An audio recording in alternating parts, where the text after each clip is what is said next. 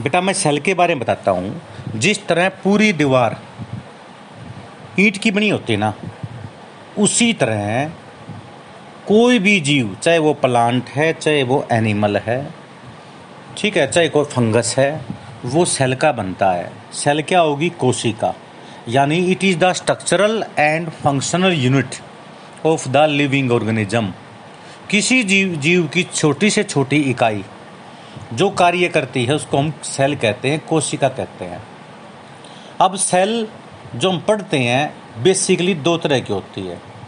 एक तो prokaryotic cell एक यूकैरियोटिक सेल प्रो का मतलब पुराना और कैरियोट्स का मतलब होता है न्यूक्लियस यानी पुराने तरह का न्यूक्लियस यानी वो सेल जिसमें न्यूक्लियर मेम्ब्रेन नहीं हो न्यूक्लियस नहीं हो।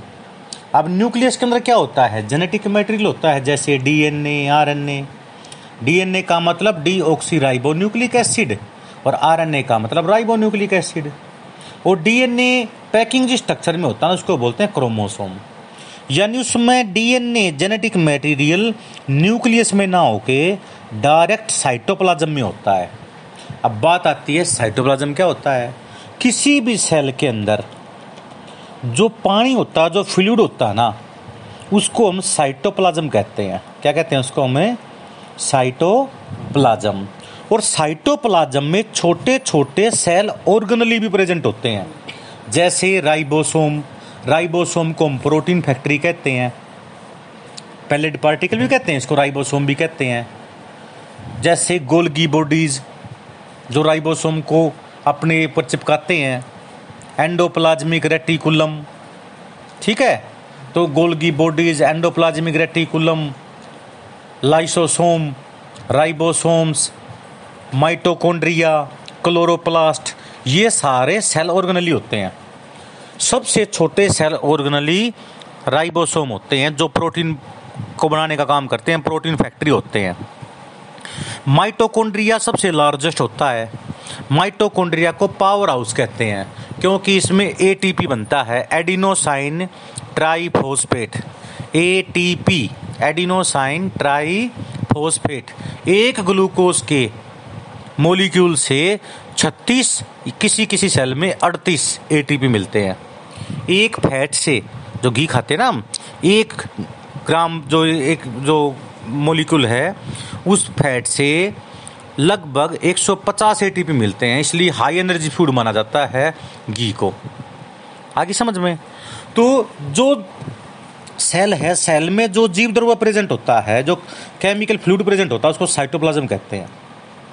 ये साइटोप्लाज्म थोड़ा थोड़ा मूव करता रहता है, जैसे तालाब में पानी में वेव चलती रहती है ना, ये स्थिर नहीं होता, मरी हुई सेल के अंदर ये स्थिर होता है, जीवित सेल में तो ये लहरों की फॉर्म में चलता रहता है सेल के अंदर।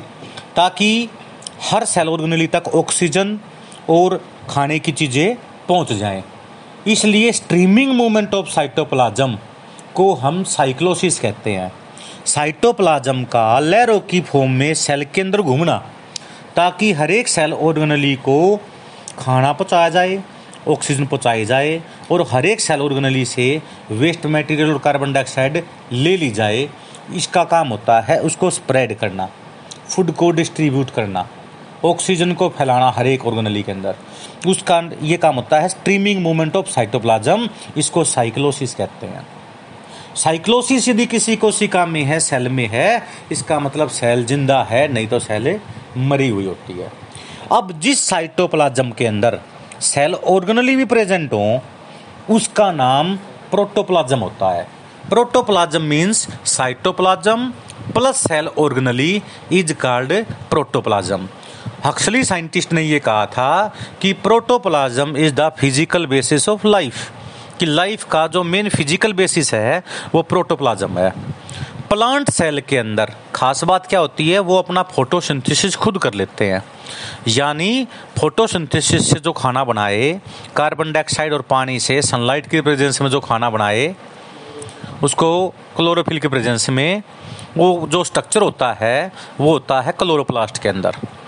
क्लोरोप्लास्ट वास्तव में देखा जाए तो प्लांट सेल में पाया जाता है, जिसके अंदर क्लोरोफिल मोलिक्यूल होते हैं, जो कि फोटोसिंथेसिस करते हैं। एनिमल सेल के अंदर प्रोटोप्लास्ट नहीं होता।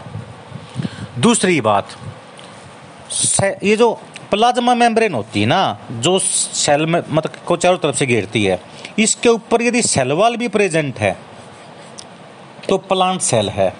प्लांट सेल के ऊपर सेल वाल होती है, एनिमल सेल के ऊपर सेल वाल नहीं होती। प्लांट सेल की सेल वाल सेलुलोस, पैक्टीन और लिग्निन की बनती है। प्लांट में सेल वाल होती है, प्लांट सेल में, एनिमल में सेल वाल नहीं होती। प्लांट सेल, जैसे अंगूर का छिलका खाया तो छिलका उतरता ना कई बार अंगूर का? वो जो छिलका है, वो सेलवाल है। प्लांट के अंदर सेलवाल बनती है सेलुलोस, पैक्टीन और लिग्निन की, जो कि सेल को फटने से बचा देती है, प्रोटेक्ट करती है। एनिमल के ऊपर सेल वाले नहीं होती। फंगस के ऊपर, फंजाई जो होती है ना, उसके ऊपर सेलवाल बनती है, काइटीन की। काइटीन, जो काइटीन होती है ना, वही काइटीन कोकरोच की जो स्किन होती है ना, वो काइटिन की बनती है। अर्थरोपोडा मच्छर हो गया कॉकरोच हो गया, ठीक है किशारी होगी भिड़ होगी, इन सब की जो अर्थरोपोडा इंसेक्टा हैं, इनके अंदर एक्जोस्केल्टन होता है। एक्जोस्केल्टन का मतलब जैसे हमारे तक एक्जोस्केल्टन नाखून हो गए, भैंस के सींग हो गए, खुर हो गए, ठीक है ना एंडोस्केल्टन हमारी हड्डियाँ होगी। तो इंसेक्ट के अंदर हड्डियाँ नहीं होती एक्जोस्केल्टन में काइटिन की प्लेट होती हैं। एक्जोस्केल्टन में क्या होती हैं? काइटिन की प्लेट बैक्टीरिया की सेल वाल बनती है म्यूरिन, मुकोपेप्टाइड या पेप्टाइडोग्लाइकने की नाम है। बैक्टीरिया की सेल वाल बनती है म्यूरिन, मुकोपेप्टाइड या पेप्टाइडोग्लाइकन की। फंजाई की सेलवाल बनती है काइटिन की। प्लांट की सेलवाल बनती है सेलुलोस, पैक्टिन और लिग्निन की, और एनिमल के ऊपर कोई भी सेलवाल नहीं होती। अब बात आती है प्रोटोप्लास्ट क्या होता है? प्लांट सेल की सेलवाल उतार दो। प्लांट सेल की सेलवाल उतार देंगे तो जो स्ट्रक्चर बच जाएगा ना, उसको प्रोटोप्लास्ट कहते हैं। साइटोप्लाज्म प्लस सेल ऑर्गेनली दोनों को मिला दें तो प्रोटोप्लाज्म होती है। जिस सेल में न्यूक्लियर मेम्ब्रेन वेल डिफाइंड हो, बहुत बढ़िया न्यूक्लियस हो बीच में। न्यूक्लियस में क्रोमोसोम होते हैं जेनेटिक मैटेरियल होता है, जिसमें डीएनए होता है। उसको बोलते हैं यू कैरियोट्स यू का मतलब ई eu eukaryotes K A R Y O T E S eukaryotes का मतलब सच्चा न्यूक्लियस, जिसमें वेल डिफाइंड न्यूक्लियस हो ना उसको यू कैरियोट्स कहते हैं, जिसमें वेल डिफाइंड न्यूक्लियस नहीं हो जेनेटिक मटेरियल डायरेक्ट साइटोप्लाज्म में हो, उसका नाम होता है प्रोकैरियोट्स क्या नाम होता है उसका? प्रोकैरियोट्स अब प्रोकैरियोटिक यूकैरियोटिक में तीन चार डिफरेंस बताता हूँ। प्रोकैरियोट्स में आते हैं सारे के सारे मोनेरा। मोनेरा का एग्ज़ाम्पल है बैक्टीरिया जीवाणु जितने भी होते ना, सारे प्रोकैरियोट्स होते हैं, बाकी सारे यूकैरियोट्स हैं। पाँच तरह के जीवों की स्टडी करेंगे हम आगे। मोनेरा, प्रोटिस्टा, फंजाई, प्लांट और एनिमल। मोनेरा में तो सारे जीवाणु आगे। प्रोकैरियोट्स, जिसमें न्यूक्लियस नहीं होता, जेनेटिक मटेरियल डायरेक्ट साइटोप्लाज्म में होता है। प्रोटिस्टा में होते हैं यूनिसेलुलर। यूकैरियोट्स, यानी एक कोशिकीय वो जीव जिनमें वेल डिफाइंड न्यूक्लियस होता है ना, उसको हम प्रोटिस्टा में गिनेंगे। फंजाई में वो गिनेंगे फफूंदी, यानी जो यूकैरियोट्स तो हैं मल्टी सेलुलर भी होते हैं, ईस्ट को छोड़कर, ईस्ट एकमात्र ऐसी फंगस है जो यूनिसेलुलर है। पर वो अपना भोजन नहीं बना सकते, वो डेड चीज़ से पैरासाइट के रूप में या डिकम्पोजर करके खाना खाते हैं। प्लांट अपना भोजन खुद बनाते हैं फोटोसिंथेसिस से एनिमल जो होते हैं, वो प्लांट के ऊपर डिपेंड करते हैं। तो आगे चलने के बाद हम पाँच किंगडम पढ़ेंगे। मोनेरा, प्रोटिस्टा, फंजाई प्लांट और एनिमल प्रोकैरिटिक यूकैरियोटिक में पहला डिफरेंस प्रोकैरियोटिक सेल छोटी होती हैं यूकैरियोटिक सेल प्रोकैरियोट से बड़ी होती हैं। प्रोकैरियोटिक पुरानी तरह की होती है उसमें न्यूक्लियस मेम्ब्रेन अबसेंट होती है। यूकैरियोट्स में वेल डिफाइंड न्यूक्लियस होता है। प्रोकैरियोटिक सेल के अंदर mitochondria, chloroplast, cell organelle, Golgi bodies like structure नहीं होते।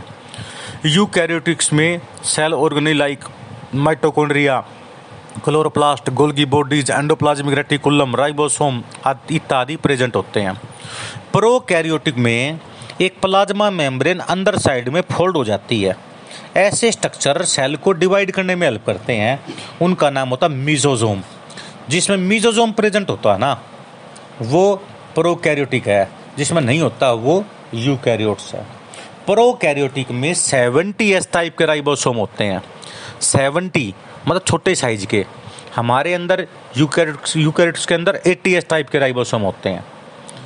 प्रोकैरियोटिक में तो सत्तर एस एस का मतलब होता है सवेडबर्ग यूनिट। सेडिमेंटेशन कोफिशियंट कहते हैं इसको। छोटे साइज़ के राइबोसोम होते हैं बहुत सारे। और यूकैरियोटिक में बड़े साइज़ के होते हैं एट्टी एस टाइप के राइबोसोम। पता लग गया? अब यूकैरियोटिक सेल दो तरह के होते हैं। एक प्लांट सेल, एक है एनिमल सेल। इनमें भी तीन चार डिफरेंस होने चाहिए। प्लांट सेल में सेल वाल होती है सेलुलोस्पेक्टिन लिग्निन की। एनिमल के ऊपर सेल वाल नहीं होती। प्लांट सेल के अंदर वैक्यूल्स प्रेजेंट होते हैं। इसलिए न्यूक्लियस थोड़ा सा बीच में ना होकर साइड में होता है, क्योंकि वैक्यूल्स जगह घेर लेते हैं उसमें। वैक्यूल्स होती है प्लाज्मा मेम्ब्रेन के अंदर ऐसा कोई स्पेस बन जाए जिसमें एयर हो या फ्लूड हो। तो उसको वैक्यूल्स कहते हैं। यूकैरियोट्स के अंदर वेल डिफाइंड सेंटर में न्यूक्लियस प्रेजेंट होगा। प्लांट सेल में क्लोरोप्लास्ट होता है। अब देखो, वैसे तो ल्यूकोप्लास्ट होते हैं ल्यूकोप्लास्ट प्लास्टिड प्लास्टिड तीन तरह का होता है ल्यूकोप्लास्ट क्लोरोप्लास्ट क्रोमोप्लास्ट प्लास्टिड के तीन पार्ट होते हैं। जब कलरलेस होना जैसे हरी मिर्च लगती है ना, हरी मिर्च से सबसे पहले बहुत कम हरी होती है वाइटिश होती है, उसको बोलते हैं ल्यूकोप्लास्ट फिर वो ग्रीन कलर की बन जाती है। तो ल्यूकोप्लास्ट ग्रीन कलर के हो जाए तो बोलेंगे क्लोरोप्लास्ट फिर लाल रंग की बन जाती है कुछ पकने के बाद। उसको बोलते हैं क्रोमोप्लास्ट उसी तरह टमाटर जब वाइटिश होता है तो ल्यूकोप्लास्ट ग्रीन होता है तो क्लोरोप्लास्ट और जब उसमें लाल रंग आ जाता है तो क्रोमोप्लास्ट तो जिसमें प्लास्टिड होना वो होती है प्लांट सेल प्लास्टिड अपसेंट होती हैं एनिमल सेल के अंदर। पता लग गया? आ गया समझ में आपको? तो ये तीन चार चीज़ें डिफरेंस प्रोकैरियोटिक में डिफरेंस यूकैरियोटिक में डिफरेंस प्लांट में डिफरेंस एनिमल में डिफरेंस और ये छोटी छोटी टर्म है cytoplasm plus cell organelle protoplasm plant cell without cell wall protoplast prokaryotes जिसमें वेल डिफाइंड न्यूक्लियस नहीं हो न्यूक्लियर मेम्ब्रेन एबसेंट हो। यूकैरियोट्स जिसमें वेल डिफाइंड न्यूक्लियस हो, सारे सेल ऑर्गेनली प्रेजेंट हो। Power house of the cell mitochondria क्योंकि वो एटीपी बनाता है। एक ग्लूकोज के मोलिक्यूल से छत्तीस या अड़तीस एटीपी मिलते हैं। ठीक है ना? और फोटोसिंथेसिस कौन करता है? क्लोरोप्लास्ट राइबोसोम क्या होते हैं? प्रोटीन फैक्ट्री और जो सेल के अंदर वेस्ट मटेरियल हो जाता है ना, उसको कौन खाता है? लाइसोसोम इसलिए लाइसोसोम को हम सुसाइडल बैग्स भी कहते हैं। यानी कई बार जो पुराने ऑर्गेनली ना, जैसे माइटोकॉन्ड्रिया क्लोरोप्लास्ट पुराने हो गए तो लाइसोसोम उसको खा जाता है, ताकि नए बने। इसलिए सुसाइड का मतलब होता है आत्महत्या करना। यानी हमारे सेल ऑर्गेनली को खाने वाले अंग का, ऑर्गेनली का नाम क्या हो गया? लाइसोसोम सुसाइडल बैग्स इसको रिसाइकल सेंटर भी कहते हैं, क्योंकि पुरानी चीज़ को खा के नई जगह नई के लिए जगह अवेलेबल करवाता है ये। पता लग गया?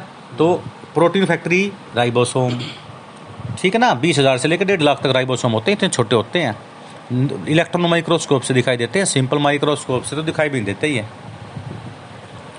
माइटोकॉन्ड्रिया को क्या बोलते हैं? Power house of the cell क्योंकि ये एटीपी बनाता है एडिनोसाइन ट्राइफॉस्फेट न्यूक्लियस के अंदर क्या होता है? क्रोमोसोम हमारी एक सेल में कितने क्रोमोसोम होते हैं? छियालीस होते हैं। क्रोमोसोम में क्या होता है? DNA D oxy ribo nucleic acid RNA भी होते हैं राइबो न्यूक्लिक एसिड ठीक है? इसको आपने पढ़ना है और बार बार रिवाइज करना है। Thank you